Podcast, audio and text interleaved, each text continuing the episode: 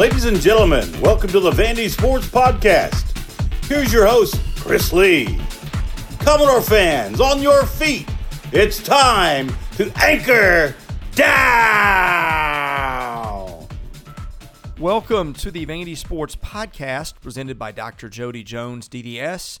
We are part of the 440 Sports Network. I'm your host, Chris Lee. Our guest today, Sam Phalen. He's our basketball writer at Vandy Sports. Let's get right into our conversation with Sam as we talk about Vanderbilt's win over Texas A&M and more. Sam Phalen joins us. We're talking Commodore basketball. Vandy fresh off a win over Texas A&M. It's got the fan base excited. Sam, welcome back to the show.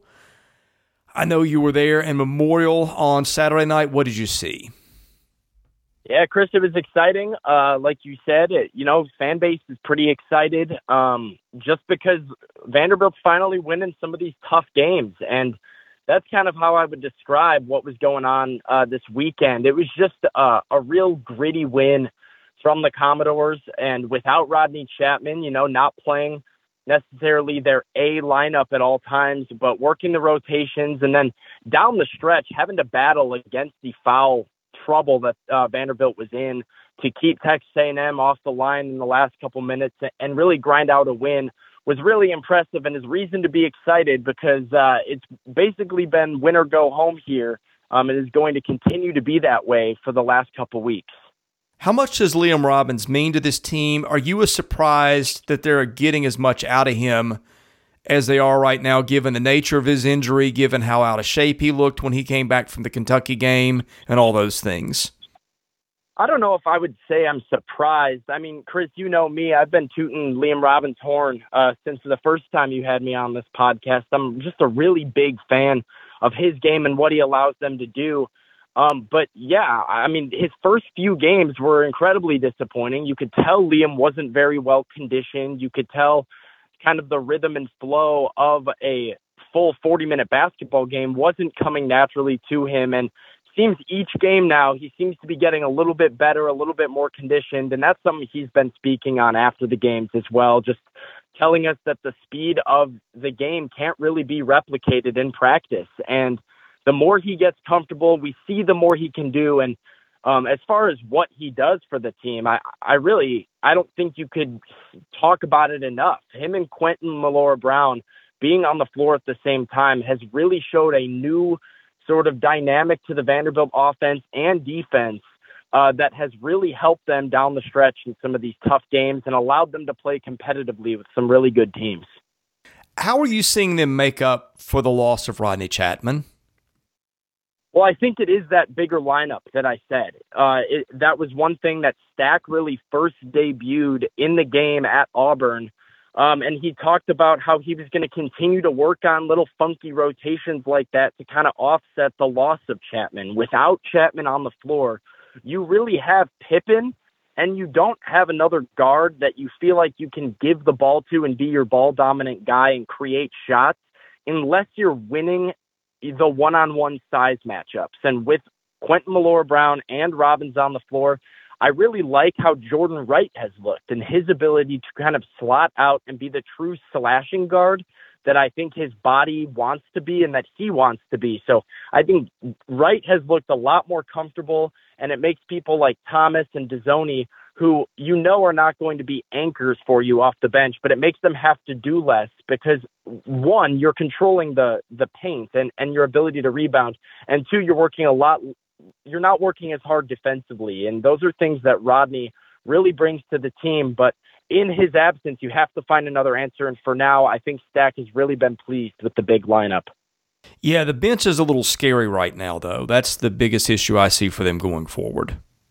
I've been I've been worried about it myself. Uh, you know, I thought that that was kind of going to be the Achilles heel against A and M. I've really not been a fan of what I've seen out of Terren Frank recently, but Part of that's with the knee injury to Jamaine Mann as well, and Rodney being down. You're you're just so depleted in your depth, and and you like your starting five with Pippen, Stute Wright, Millora-Brown, and Robbins, but you know, Trey Thomas can hit a few shots. Dezonie's not that bad. Uh, he's got good athleticism and certainly a higher ceiling. But in terms of a guy you can go to right now to, to go get baskets for you and, and play strong minutes off the bench, there's not a ton of options. Um, so that is the one thing I think is the main concern for me personally going forward is just where do those bench minutes come from and can people like Tyrin Lawrence or Gabe Dorsey continue to step up or, or take a step forward to being a, a more dynamic player off the second unit? Scotty Pippen Jr. today got named co SEC Player of the Week. We, we've talked about how Chatman helps him out, but here he is playing without him and playing his best ball of the season, probably. How do you explain that?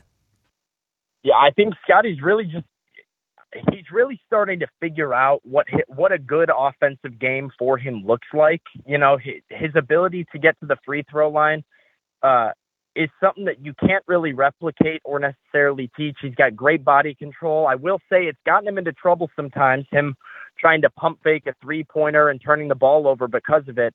But I think he's really started to figure out how to get to his spots and, and do does so in such a way that's not forcing any looks up. So um, to go along with that, I do think having an increased post presence with Liam Robbins and also a big man in Robbins who's able to stretch the floor really helps Pippen. You know, with Terrence Frank, he has not been shooting it well. We know Quentin Millora-Brown doesn't have much range with the ball in his hands, but starting in that Auburn game, Liam Robbins started to uh, kind of show his ability to shoot the three, shoot mid rangers a little bit, and that makes that pick and roll even more dangerous. And the other thing, Chris, last thing on Pippen is with those two bigs, Jerry Stackhouse has also talked about how Vanderbilt is running the pick and roll to both sides of the court. And I think that's something that's really, really special that maybe goes unnoticed by a lot of people watching the games. You can watch Pippen get the ball in his hands at the top of the key, get a screen, and if there's nothing there, he can head the other way and know that Millora-Brown or Robbins can both set picks for him to free him up and give him space, and it makes him a more dynamic scorer. Are you ready for the mailbag? I'm ready for the mailbag. Hit me. All right, let's go. Our mailbag is sponsored by Sutherland and Belk, a family-owned injury law firm. If you or a loved one has been hurt in an accident, give Taylor or Russell a call. That number 615-846-6200. See what your rights are and if they can help. NBA Door says pick the final record for the team after the SEC tournament ends final record. So, do you want me to go for the? Uh, let's go for the SEC record. So we're six and eight right now. Got four left. I will say ten and ten. Whoa! You so you've got them running the table. Well, four left. I think they'll take three out of four. Well, if they do three that, then the that's last. then that's nine and ten, or that's eight and ten. Or no, wait, that's nine and nine. Six and eight right now, so they'll be nine and nine, and then I think they get one in the SEC tournament, lose okay. in their second game, and finish ten and ten. Gotcha. Okay. Well, yeah, they they generally don't count those, but well, he did say okay, after the uh, SEC tournament. So yeah, you're you're right in answering it the way you did. I think it'll be yeah, right at 500 there. I, I like where they're going, but running the table, I think is. I mean, that's just probably not going to happen. It's tough to win that many games in the SEC in a row, especially without some of your best guys like Chatman. NBA door, he's got several here. If Coach Jerry Stackhouse is banking on development, could you explain the lack of backcourt player development this year? The lack of backcourt development. I, I mean, I think that probably refers to to Dezonie, maybe, but you know, I'm not sure I would agree with the idea that there hasn't been any backcourt development. You know, I, I think Jordan Wright has looked a lot better as a as a player than he has in years past, and he's definitely had his struggles throughout the year. But him and Myles Stute have both taken a step forward. I don't know if you would technically consider them members of your backcourt, but uh, it, guys like Shane Dezonie, Tyrin Lawrence, I think you just got to give those guys a little bit of time here. You know, as their usage rate goes up, their minutes go up. When guys like Pippen are no longer in the program, you'll see them start to develop. I think he is working with them on that, but um, I'm not sure I would agree with the premise that there's been no backcourt development. I just think it might not be out of the freshman guys that you would look for uh, to, to take that jump. Another one from NBA Door. How would you rate Coach Jerry Stackhouse's job year to date? On a scale of one to ten, or am I giving him a grade? Oh, you can answer that however you like. All right. Well, I think. Hmm, let's see what I want to do here. I'll give him a. I'll give him a nice B minus, and a B minus to a B out of Stack this year. If I'm Okay. if I'm giving him a grade, if I'm his teacher, I I do think he's done a really solid job given some of the injuries they've had, uh, and you know there have been times that. Uh, I haven't always agreed with decisions he's made in a game, and there's been some reason to be concerned for sure. But um, looking at where they sit right now and the opportunity they have over the last couple of weeks, I really do feel like the locker room is buying in to Jerry Stackhouse's culture. And, you know, this is just not a type of team. This win over Texas A&M is not something that they would have done in years past. And uh, if you look at Stackhouse and where the team is at compared to most coaches taking over winless programs in a conference, uh, in their third year of developing the program. I think Vanderbilt's in a really good spot, and you have to take a lot of pride knowing that Stackhouse is getting the ship in the right direction, and there's an opportunity potentially with rumors coming out soon to retain some of the talent on this team and be even more competitive going forward. So, um, you know, you definitely want to be a contender for that postseason play. That door's not all the way shut yet, perhaps, but uh, even though it's looking dire, there's definitely been a lot of a lot of improvement, um, and it's been on guys different than Pippen. You know, we haven't seen Pippen going for like 30 points a game, and that's why the team's been better. But he's shown his ability to to get guys out of the transfer portal that have really helped the the team and the team's success, and um, just coach a defense that is strong and an offense that is strong, and a little bit more of a balanced team. Um, and the improved defense is a big thing for me because that's how you have success that lasts a long time and create longevity within a program. Last one from NBA Door. Will Coach Jerry Stackhouse get an extension after this season? He is currently ending his third season with three to go on the contract. Will his not even having a contract through the end of the upcoming signing class hinder him on the recruiting trail? I don't think a three years left on your contract uh, after this year. I, I, don't. I don't see that as a, a hindrance, but I'll, I'll let you give your take on that. I mean, I'm I don't know what the level of urgency is out of uh, Vanderbilt to offer him an extension. I don't know if that's something that he's due for, but I, I definitely think you could make a case that he's earned it, especially if they finish with my prediction. You know, there's no, you know, no promises on that at all. Obviously, they still got to go out and play the games and they got to finish strong here down the stretch. But if he's able to get them right up at that 500 mark in the SEC, I don't really think you can argue against what he's been able to do this year, especially being without Liam Robbins for the first 20 games of the season and now seeing what Liam Robbins can do on this team. I mean, you have to give Stack a little bit of credit for trying to keep this thing together and keep them going the right direction, at least a little bit, with the absences of Chatman and Robbins. And, and you wonder if they're healthy, what they could have done. So if they're able to get right at that 500 mark, I don't see why an extension would be. I, I don't think that would be necessarily a, a bad thing at all. I, I think uh, you could definitely make an argument that he's earned that. TB Graham asks, How would you see the minutes at the guard position opposite Pippen? Should we try going really big with Wright at the two and Stute at the three? They can't be worse ball handling with that lineup compared to what they got from the other scholarship guys on Saturday. Or do you go with Drew Weikert or let Dezonie grow into that role?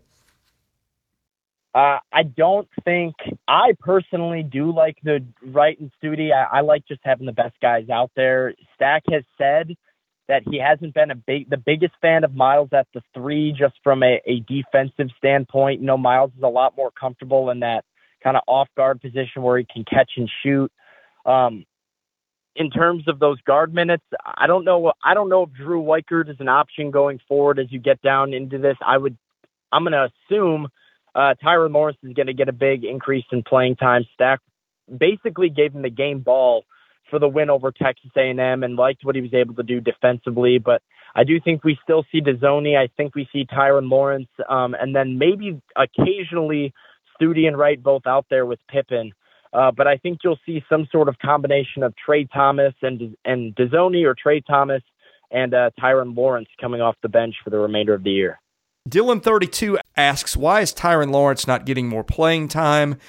Dude is clearly one of the more athletic players on this team and can score the basketball almost at will at times.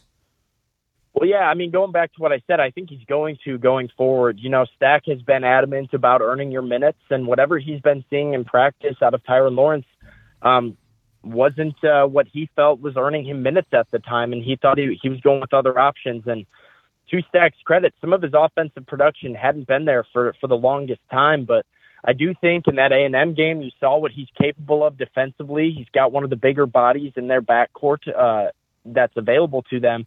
Um, and after a great performance where he did all the little things well, had a big steal at the end of the game that kind of won them the game with a few deflections, a big putback dunk at one point, um, and just good hustle on the floor.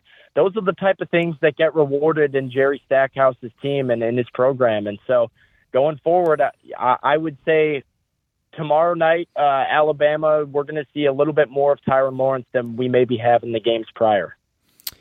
Okay, ATT Murph asks, what is the backcourt plan for 2022 23?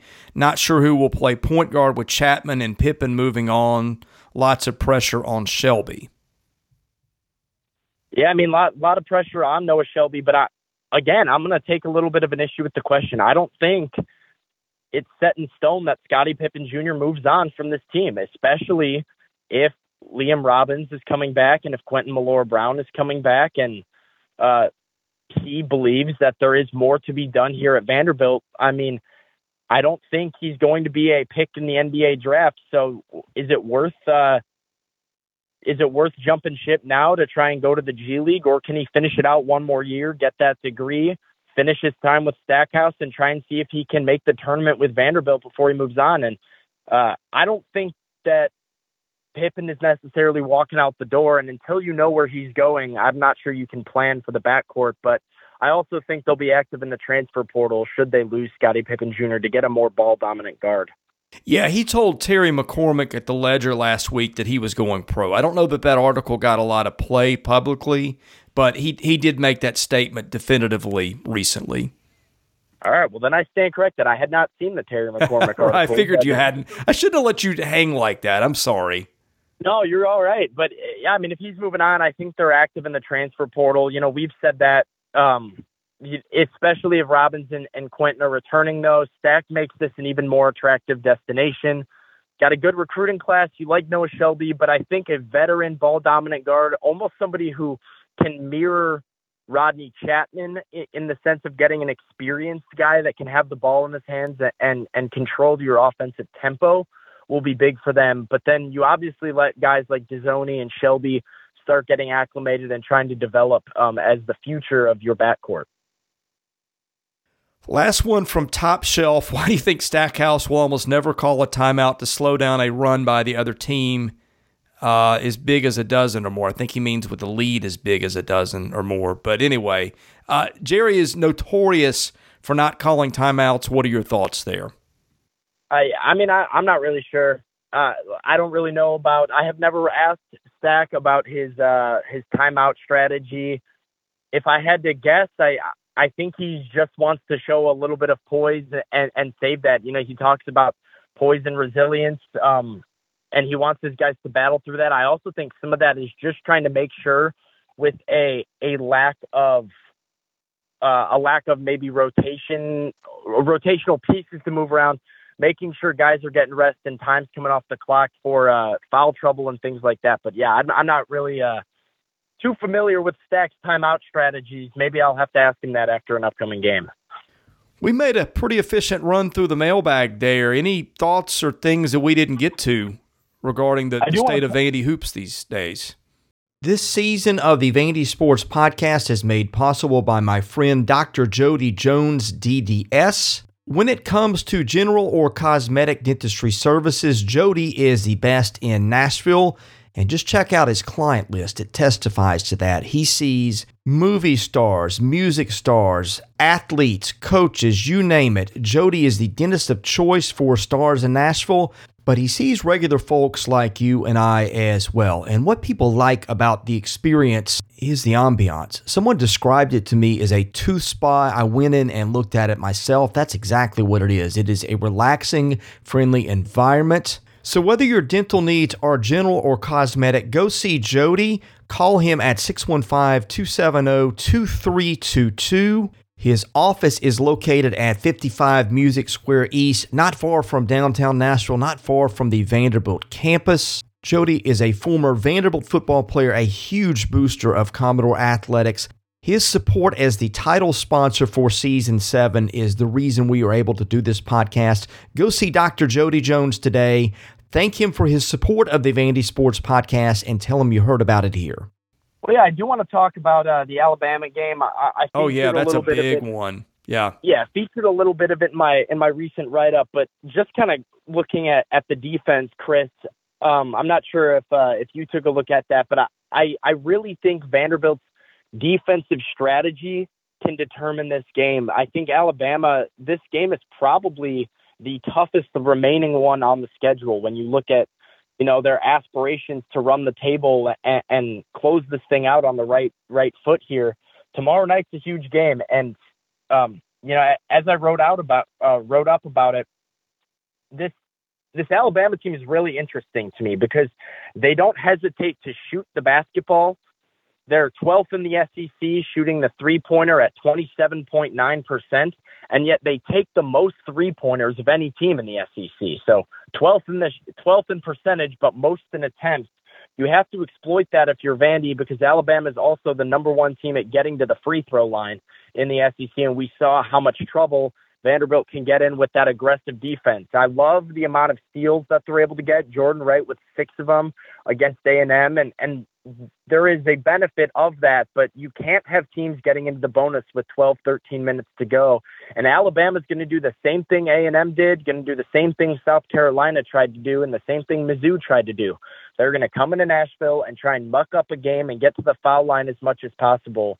And if Vanderbilt gets into foul trouble again, we already talked about it. There's not enough bench options to win a win a game late, and you can't give away three points by getting a team into the bonus early. So I'd like to see a little bit more soft coverage on the ball, forcing Alabama to shoot the three and prove they can make the three offensively uh, before you really get aggressive and try and go for some of the traps because uh, they really don't have a ton of size on the Alabama side of things, or at least two two good rebounders that uh, Millora-Brown and Robbins couldn't handle when they're on the floor together. So you feel good about controlling the paint if you're the Commodores.